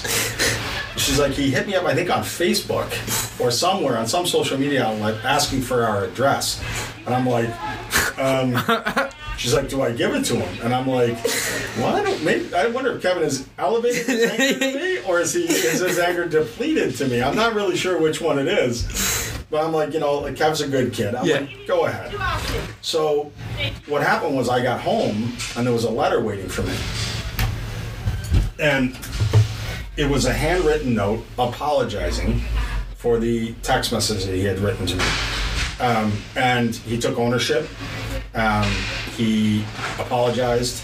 He kind of understood and maybe had some empathy towards the situation that I was in, of trying to pick 3 guys out of 10 to kind of come in. And what I would say is Kevin and I became much, much closer at that point in time, because now, you know, young people, and I am that old guy, young people sometimes do shit without any repercussions, or they don't understand that they just think they were wrong, and they don't ever put themselves in somebody else, have any empathy towards anybody else. It's just about them, and it's an incredibly selfish position to be in. I gained 100% more respect for Kevin that he took the time not to send me a text message, not to hit me up on Facebook, not to send me a LinkedIn message. He took the time to write a handwritten letter and apologize. So Kevin, at that point in time, became a kid that I have more respect for than most that I've dealt with in the game of young people. It's pretty awesome. He's a wonderful human being. And, you know, and I think he now, although probably still mad at me for not taking him, probably understands why I went the way that I went. Yeah. So, you know, that's the Kevin Dwyer story. And there's plenty more that I could tell you about. We can get into some crazy ones. But not for today. But that's, you know, Dwyer is a kid that, you know, it's and I actually sat my son down and was like, hey, look what this kid did. Yeah. Like, you know, kind of teach my 24-year-old, hey, this is how you handle when you do something stupid. Yeah. Because I think Kevin would admit that, hey, it was dumb. Like, I shouldn't have done it. Yeah. No. Yeah. You know, and I'm sure he was sitting with a bunch of his buddies. They're like, how is it possible that you didn't? You know, and that, you know, you get riled up and you go, oh, right, I am. You know, like, I've had, you know, a few beers and I'm feeling, you know, my keyboard muscles are pretty big. A couple major marks and my keyboard muscles are pretty big and I'm gonna tell this guy off. Yeah. And then I think you realize, like, oh shit, like I probably shouldn't have done that. Yeah. But to take the time to not just shoot me a text and be like, hey bro, sorry man, like I shouldn't have wrote that, like hope we're good. Yeah. He took the time to handwrite a page letter and tell me what was going on with him, what was going on in his life, why he was upset, you know, apologize, and I gained a shit ton of respect for Kevin. That's cool. That's awesome. Yeah, kind of something, you know, start off emotional to him gaining your respect. That's pretty awesome. Yeah, and you probably made him work a lot harder too. You know, he's like, I'm going to get on that team now. Yep. You know what I mean? And then, you know, he goes with Greg and Tim last year and wins a gold medal. You know, so that's how it works, right? It's a pretty cool little story. and probably died halfway through each game because of the heat. Heat strokes. Yeah. Well, I just want to say thank you, Joe, for taking time sitting here. We got an hour of Joe Cook, so I never thought I would be able to talk to him for an hour. We could probably talk for another 2 more about anything, but I just want to say thank you again for taking the time talking to me about this. It was pretty cool, very insightful stuff about the Alkali. You know the brand never went anywhere. It's just now you have a new line skate, and it's something that not only seniors but juniors and junior goalies can look forward to, because it has sizes for everyone. Check them out, alkalihockey.com, Instagram, Facebook, Twitter, and March 1st they're out. They're on sale. So that's a wrap. Thank you guys. Now you guys done with that tournament, as in summer season starting. It's coming around the corner as we're heading into March. You guys believe that it's already March? Like, it's already flew by. I was just going to say, like, spring is in, like, I don't know, a couple weeks, which is nuts. But that's why we said on the New Year's pod, like, yo, after a couple winter nationals, like, the tourney season's right around the corner. Yeah. And we've got it all the way until, like, August. So it's a good time of year. It's a good time of year. I know. Like Ronnie and Darren and Timmy, like these guys look forward to this time of year, because after their summer national, it's like, oh man, I gotta wait till winters, you know. And I think that's why Ronnie got the little OC Classic going, like in November, as like a little like, hey, you know, there's a tournament going on. in California here in November. But these guys, man, this is what they live for, is this time of year, some regionals and seeing where teams get placed, what divisions and stuff. And then it rolls into the big events in the summer. So love the springtime. A lot of good memories as a kid about driving to, down to Monument and down to the arena and playing, or driving up to ODs and playing, and just having tournaments every other weekend, man. It's a good time of year. Yeah, I mean, we got, starting in March 1st, there's State Wars tryouts, NorCal, Silver Creek Sportsplex. But starting March 1st, literally all the way till April 11th, there's roller every single weekend. You got the Copa de France on March 14th through the 15th, the championship of that. You have, which I will be at, Winter Wars East Coast, 20th through the 22nd. You also have a NARCH regional that weekend as well. That's in San Jose. And then the following weekend, you even have more NARCH and State Wars stuff. You also have the Tours Winter Cup in Salt Creek Sportsplex, 27th through 29th. And it's just, I mean, March. Whoa. You just say, I'm going to that, and you're talking March 14th, 15th? Oh, no, yeah. So I'm going to Winter Wars, East Coast, 20th through 22nd. No, I'm not going to. I thought you said you're going to France. No, I'm going to France. Oh, I see. Oh, hey, can I add something real quick? I just want to make a huge shout out. So I got to talk to someone pretty cool because they love French roller hockey. Alicia Pogu. Mm-hmm. So she plays for the Palma Golden Knights. Love Alicia. Awesome. She also has a new company. It's called Miso Biju. Yes, there you go. I don't know why. I've literally been through this week. I've been in my head Miso Biju. Miso Biju. It's cool, dude. It's really cool. I don't know why, but it's a super catchy name. So yeah, so she set up at Winter Wars, and we did a little video with her and everything, and that was really cool. So as I'm doing the video of what she's there selling and everything, first time meeting her, very nice lady, and her parents are there. And her dad jumps up and start talking to him. And I comment because I know he had a roller hockey jersey for his birthday, American flag and a French flag. And he's like, I told him I ran roller dad. He's like, oh, I was like, I love, kind of following along with the French roller hockey. And we talked for 20 minutes about French roller hockey. It was the coolest thing in the world. They love it. They're telling me about the Copa de France. They said that is probably one of the funnest and coolest things they've ever seen. And then also the Sparta Cup. They love the Sparta Cup. They said that is such an experience. And then obviously the Ligue Elite, the French main league. So it was awesome getting to talk to them. Shout out to that family. They're awesome. If you want to talk about a dad who just absolutely loves it and loves every part of the tournament and every part of the sport, Mr. Pogu is we need to make a little emblem of Mr. Pogu as the roller dad guy. I think we do. He is truly you make a shirt? Oh my God. He is truly one of the coolest guys in the sport. The Pogus have Elisa, her sister. I think she's got two younger sisters. I mean, the family's always playing. Mom and dad are always there. You can't catch them in a bad mood. They're always happy to be at the rink and just enjoying the atmosphere and environment. The first night I got to Barcelona, and Junior and I went and watched the USA Juniors. Mr. Pogu's there cheering on Elisa's sister. I can't remember her name, and I am so sorry, but they were there in Barcelona. I think they went to France after Barcelona or before. Lily. Yeah. Okay. But yeah, Mr. Pogu is one of the coolest guys. I remember a couple of years ago getting to go over to their house and just hang out and because Joey D picked me up from the airport, so I got to go hang out with Teeks and Pogu and Emily and just that whole crew, Junior and stuff, and just such good people. Kind of back to what we were talking about with the tournaments coming up and all the roller season. I mean, after April 10th and 11th. that weekend, after that, it just continues. I mean, you have NCRHA finals too coming up in April. Is that after that weekend? It's 15th through the 19th. So okay, it's on a different date this year. Okay, cool. Yeah. So it's nonstop. And speaking of roller coming up, I mean, we got tomorrow. Tomorrow is the, I'm gonna butcher this probably, the GPICHL. It's like the NCRHL.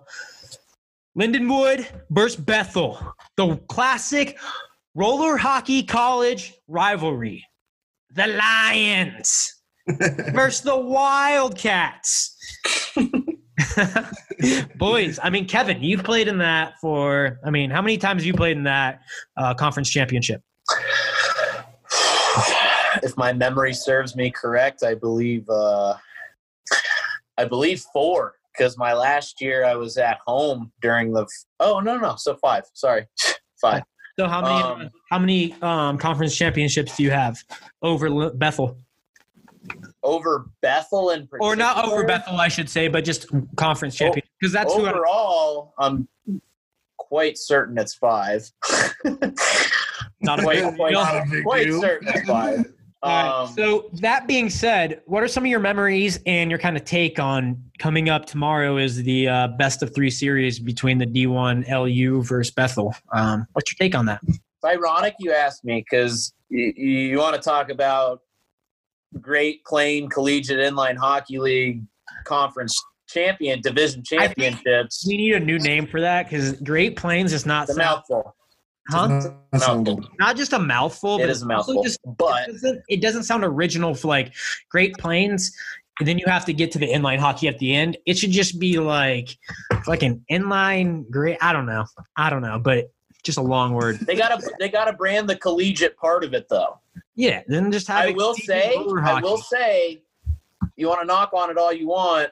Great Plains has the best logo out of the collegiate league. They got a sweet little like tornado. Yeah, that is dope. I don't know. I think the Rocky Mountain is pretty sick. I'm not gonna lie. Maybe call him Tony Twister, or Tony something. Dude, have you not seen the Rocky Mountain one? That one's sick. I didn't play here, so I don't know what it looks like because there weren't really a lot of teams. Kev's like, well, I don't know what that looks. There's a couple mountains, just shitting on him. All right, sorry for hating on GPI. That wasn't, but okay. Man, like I was saying, you want to talk about conference championships? Well, I mean, the first thing that comes to my mind with Bethel is my last game wearing a Lindenwood sweater, dude. We lost 1-0 in Cedar Rapids a couple of years ago. So I mean, obviously still think about that. I mean, it's a 1-0 game and you lose it in the quarters. We weren't even in the semis yet. And then you think back to all the times with a couple different teams, couple different personnels and stuff.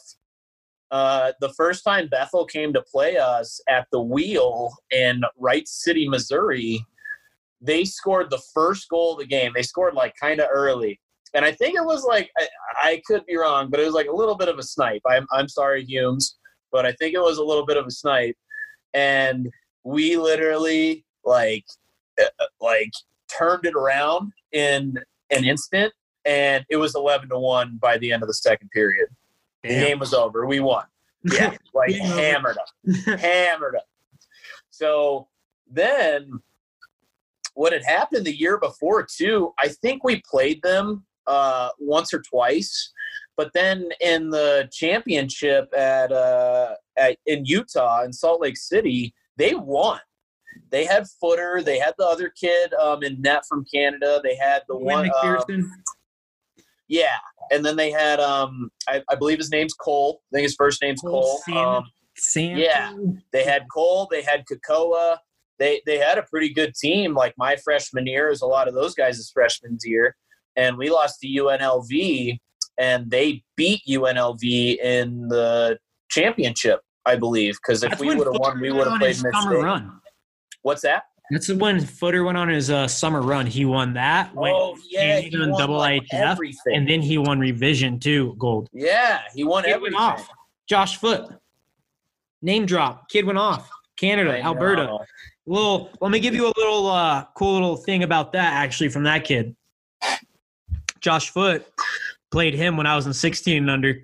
I was on the Colorado Kodiaks. He was on the Sherwood Park Bullfrogs. Oh yeah. And dude, like this Canadian team, like our Kodiaks team was pretty fucking good, but this this Canadian team was disgusting. I mean, they were really good. They just didn't, dude. They both of their players won. Kind of funny. I won that year at NARCH. I won the top goalie in the skills competition. One of their players won the speed, and their other player won the breakaway contest. The dude did like a fucking between the legs Michigan, it was just like, what in the fuck? But these kids were so good.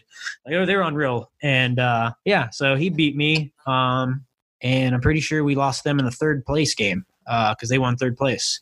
And we lost in the third place game at NARCH to them. And 16 and under, yeah.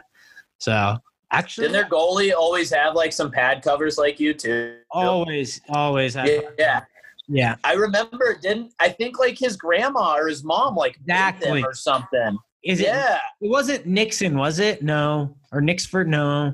Were they like sick colors or anything? Like were they always matched. A couple of them everything. Were like green and yellow, or like I remember in San Jose.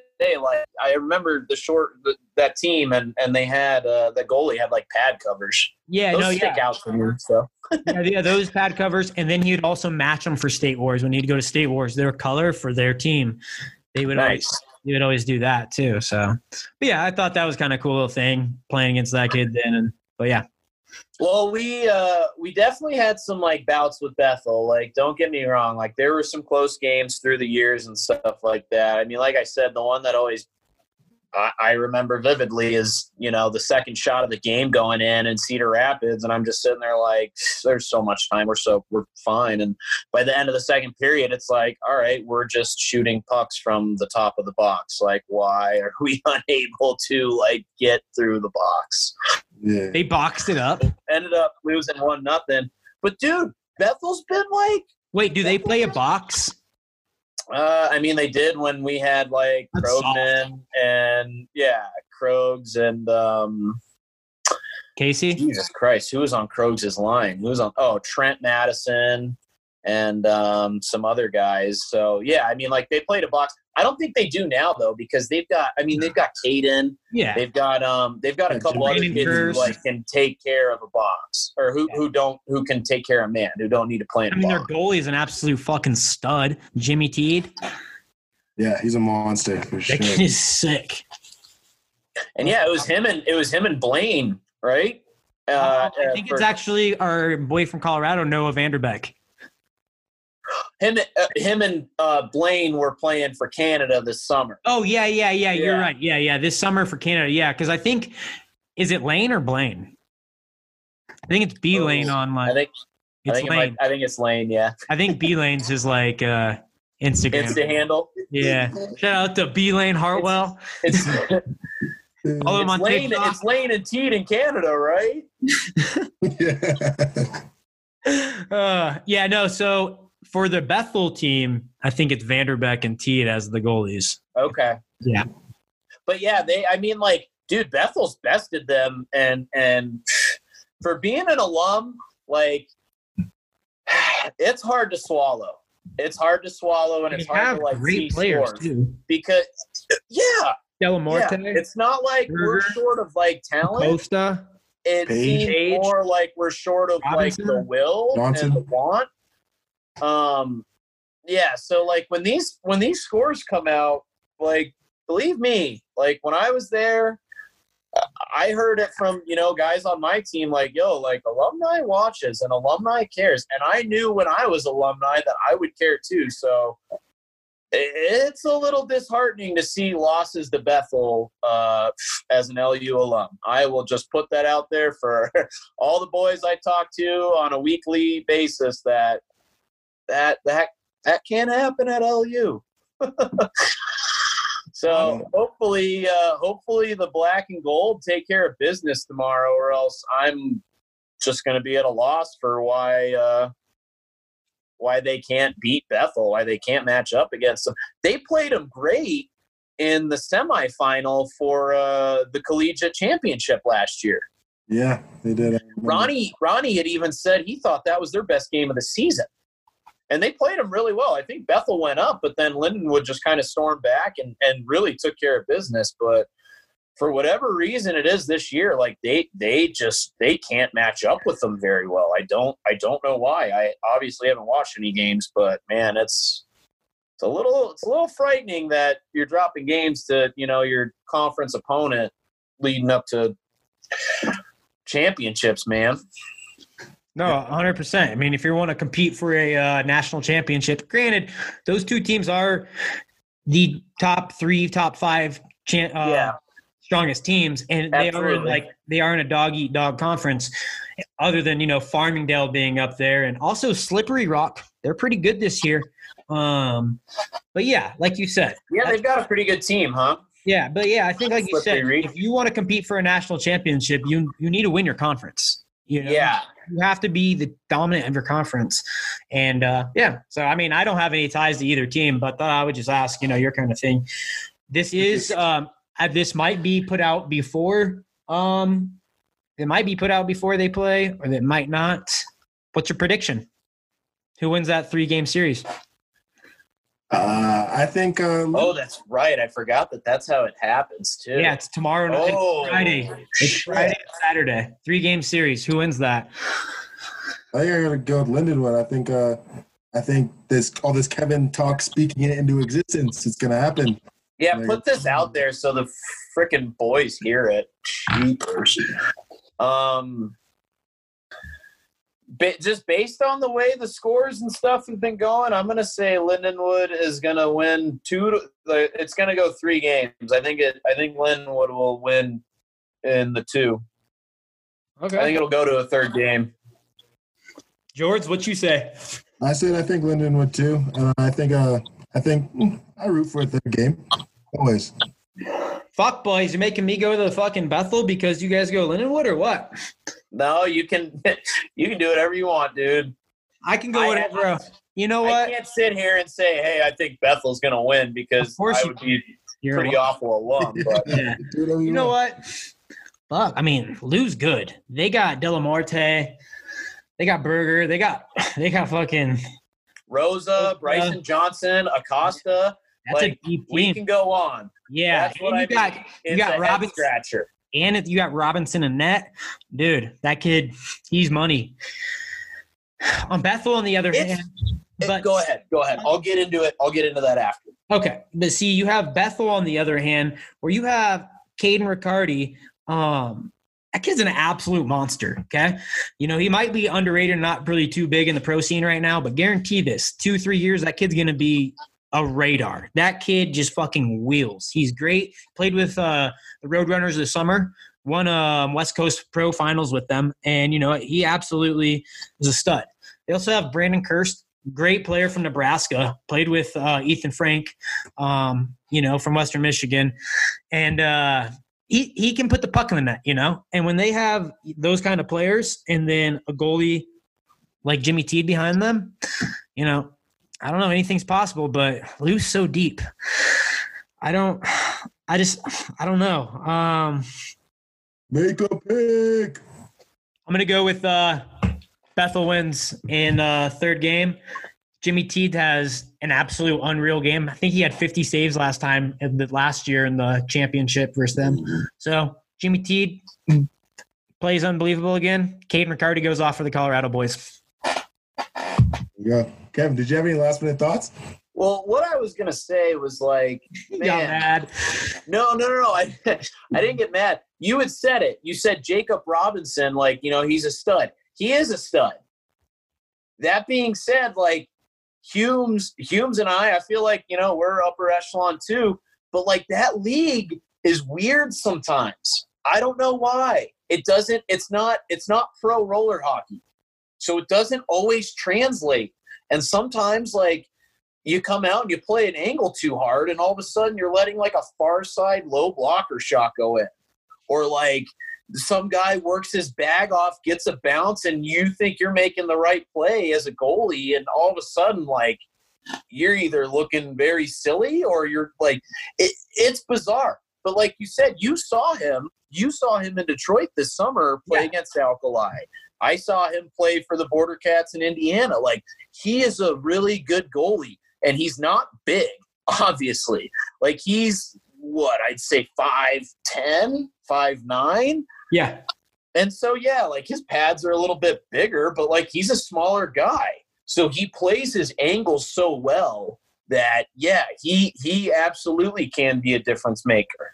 So, as you said, Jimmy Teed, you know, steals the show in Game 3. That's why I think it is going to go 3 games.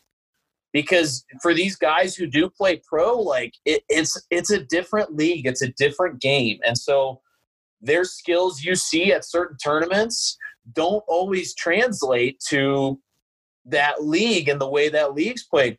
And are they playing at Queenie? Are they playing in St. Louis? Madison Square Garden. Oh, Madison. Okay. Then that makes it even more of like a toss-up, because Queenie's a small rink. Yeah. And just depending on who's playing what system and you know, all that, anything can happen on Queenie. However, them playing at Madison, I think that does favor Lindenwood a little bit more, but, you know, only. The last thing I really wanted to get into is if there's anything else you guys want to talk about. I wanted to get into some roller in the show news. I couldn't talk. You guys down for that? Or you guys anything else you guys want to talk about? Before, I know we talked about Cook earlier, and I didn't really get to chime in, but, like, getting to know him through, like, Cody Kettler and Krogman and Novak a little bit, like, he is one of the, you know, most authentic guys that we do have in our sport. He's lived through – he was at Mission for a bit. Now he's at Alkali. He's produced skates, and, like, if you think about it, created about our sport, like, you got to have a kind of a particular skate. They're not all ice boots, but, you know, he's been in the game for so long. He played collegiate ice hockey at Miami of Ohio. He was a stud. Yeah. So he's done so many things overall hockey wise, but for our sport in particular, he brings something that is, you know, a bit of a breath of fresh air. Like you were saying, he was giving you shit about a lot of stuff. And, like, I always forget, too, that that's how he is. Like, I forget, like, if I walk by him and I don't say hi, he's just like, hi, Kevin. Nice to see you, too. And, like, I won't have seen him for, like, a year. And I'm like, oh, what's up, Joe? Like, so he's awesome. And the one story I had, we won juniors in Chicago at State Wars 2013, I believe, in Chicago. So about 7 years ago, we, me and Cody had bleached hair still from us in Florida at Lindenwood. And I don't think pros had started yet. So we won juniors, and Joe was coaching our team. You know, we had Cody could still play. Corey was playing. I think we had Tommy Wilson. We had Krogs and Novak. Like, we had a 6 squad. Actually, Novak wasn't there yet. That's right. Novak wasn't there yet. But, yeah, we had a good team. Paul O'Town, right? Or Paul right? Town? Yeah, Paul Town. And no, not the goal. Paul O'Connor. So we had, like, a good junior team, and we won. And not a big deal. Joe decides, like, fuck it. Like, these guys won juniors. Like, we'll find a way to, like, celebrate. He took us out to, like, this Brazilian steakhouse, dude. Like, Brazilian legit. Steakhouses are the best. I was at their hotel hanging out, and they're all like, do you want to come to dinner? Like, we're going somewhere nice and stuff. And I was in, like, basketball shorts and, like, you know, like, some scrubby t-shirt, I'm sure. And I was like, I don't really think I'm dressed up. And Joe's like, here. And he, like, throws me a pair of shorts, and he's like, put those on. Like, you know, we're going. We're going as a squad. And were you wearing, like, Joe's said, shorts, like, or were you wearing your own? I wore Joe's shorts, yeah. So, and then my dumb ass, too, like, I'm eating food, and somehow I drop, like, a piece of meat on myself. falls on the shorts, there's like a big, like, little grease stain. I'm just like, oh, fuck. Like, that, of course, would happen. So, but, dude, like, for a guy like that to take out, like, his junior team to, like, a sick dinner, a sick meal for winning a junior championship, like, this is just one of the coolest moves ever. And he's world class. Yeah, above and beyond, like, I think it's his birthday today. No. State Wars made a post, and they said happy birthday to him on Facebook. Well, I worked today, so I didn't have a chance to look at that, so... I mean, I don't know. Dude, if it is, then happy birthday, Joe Cook, man. Yeah, huge happy birthday to Joe Cook. Awesome. Yeah, I mean, I'm not too sure, but I think it is. Was he 40 years young? I have no idea. Probably, I think he's like only 23. Yeah. Sounds like there's a good tidbit of a story of me in there too. So yeah. So that should be a fun listen for everybody, that Joe Cook interview. But we can kick it over to some roller in the show. Yeah. So I wanted to start off with Rocco Grimaldi just signed two-year, $4 million deal with the Nashville Predators. So he's there for at least two more years. So shouts to him. That's pretty cool. Congratulations. What a lockdown! That kid is a stud. Yeah, and they just stud. It's crazy how long it's taken them to realize it. Dude, like, he grinds it out on the fourth line and makes so many opportunities happen. And I think he might be like on the third line now, but it's just like, dude, this kid is an absolute stud. Like, world junior champion. Frank and Jordan always remember going to California when they were way younger and playing against him when he had three wheels, and he's playing up like two or three age divisions and being a factor. Yeah. Shoulder pads and all. Yeah. Chrome cage, hard toaster oven. I do remember that. Yeah, they were struggling. Now they're in the second wild card spot as of right now. So one guy I kind of want to talk about, he's a Palma Pro champion. Not a big deal, but he also plays in the AHL. Grand Rapids Griffins. Chris Terry. I mean, every single year in the AHL, this guy lights it up. You know, I don't know how he does get a sniff at the NHL level here and there, but 8th in the league in points in the AHL, 48 points, 19 goals, 29 assists. The guy produces, you know, and he's always producing for that team. I got a good little story about Terry too, actually. After freshman year at Lindenwood, NARCH was at San Jose, and I was backing up Leggett for the Mudcats. And I'm pretty sure we were in a playoff game. And before the game, you know, all the boys, like, I'll either grab the sticks and put the sticks up on the wall, you know, back at the is it Rolling Ice? What was it called? Silver Creek Sportsplex, yeah. And I'm putting the sticks up, and Terry hands me his, and he's like, hey, it's like, be ready. And he, like, hands this, like, stick in particular to me. And I was like, all right, like, kind of bizarre. Dude, like, second period. No, this is the first period because they were shooting on our side. So first period, the Muddies get a power play. We get a power play. And he's on the left-hand side. And his stick breaks. And I see this happen. And I legit, like, turn and look at the wall and take, like, one step. See his stick that has his name on it, and grab it, turn back.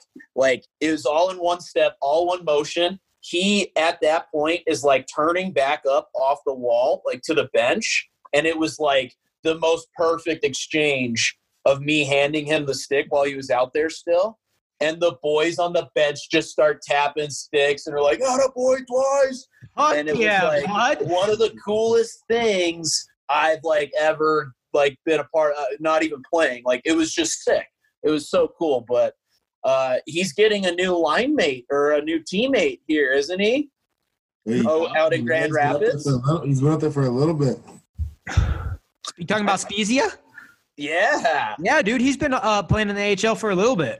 Yeah. Oh, okay. He's at 21 games this year, I think. Good for him, dude. Good for Spez. Yeah, no, he was doing great in the ECHL, and now I'm pretty sure now he's been playing in the AHL the last couple. I want to say last maybe couple weeks, not a couple months. Yeah, Spezia, yeah, he's in the AHL now playing at the Grand Rapids Griffins. You know, watching him play, you know, roller, I mean, he's just – that dude's unbelievable with the puck and the way he skates. You know, probably one of the best skaters. Oh, my – dude, it's – and watching him play ice too. I mean, he's just such a great skater. You know, he just wheels. But yeah, it's nice to see him get a sniff now in the AHL, and hopefully he can stay there and then just get to that pro roster, because we know the Red Wings need it. They could use Terry. Yeah. They could use Spezia. Give him a sniff, boys. They just lost Anthony Ciu, so yeah, they need some speed back on that wing. Yeah, so yeah, those two boys I think are same, and they're on the same team. That's unreal. That's sick. It just goes to show you, like, where hockey will bring you. Like, and it doesn't matter if you got blades or wheels on. Like, these guys, Terry's a little bit older than Spees, but I mean, like, these guys have been consistently playing roller hockey for a big chunk of their lives. And they actually both won national championships in roller hockey this summer. Yeah. And so now look, they're playing in the AHL together. Like, they have, you know, Spees goes up to that team and he's got a little familiarity with somebody, you know, like it just is a tribute to, you know, how special and unique our sport is within the hockey world and stuff. So good to see those boys are getting some looks up at the AHL level. Yeah. Absolutely. I couldn't agree more. Our boys, well, it's been about. I don't have anything else left on my agenda. You guys got anything going or what? I got nothing more to say. It's been a while. We're here about an hour in, so I think, you know, I think we're good here. Cool. Thanks. All right, boys. Well, hey, everybody, hope you enjoyed the pod. Hope you guys liked the interview with Joe Cook. Hope you guys listening to us about some good roller. I know this is a long pod, but thank you for the loyal ones that are still there, still listening. Every 2 weeks to drop, like, a 2-hour episode, I think is, like, perfect. Yeah. You got an hour interview. You got an hour listening to the boys. So you got the best of both worlds. What more could you want? Yeah, what more can you want? So that's just killing time and traffic too, man. Like, I love pods. I love podcasts. They're awesome. So yeah, thank you guys again. Look forward to the next one, a week or 2 weeks. We'll have another one dropping. Nick Boyle will be on that one. And if you guys didn't hear, I will be at Winter Wars East Coast. So say what's up to your boy. You heard here. All right, Kevin. All right, Jordan. Late. Love you, boys.